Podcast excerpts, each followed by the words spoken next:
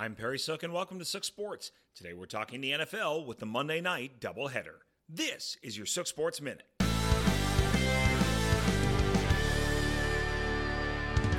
Loving every second. In a silver lining to the pandemic resurgence, we got a Monday night doubleheader in the NFL, with both games ending in a score.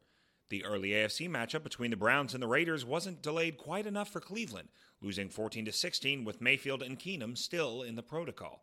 Though third string quarterback Nick Mullens did lead an artful go ahead drive in the fourth, Derek Carr methodically returned the favor and set up the walk off field goal. Vegas is still on the outside looking in for the playoffs, but is in the hunt with tonight's win.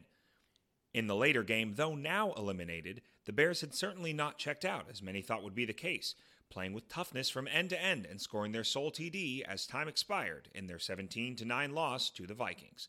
Kirk Cousins' career low 87 passing yards were enough for the win with the help of the Bears' miscues, including three lost fumbles, three turnovers on downs, four personal fouls, and a blocked field goal. Tonight's win has Minnesota at the 7 seed in the NFC with two of their last three at home. This is your Sook Sports Minute.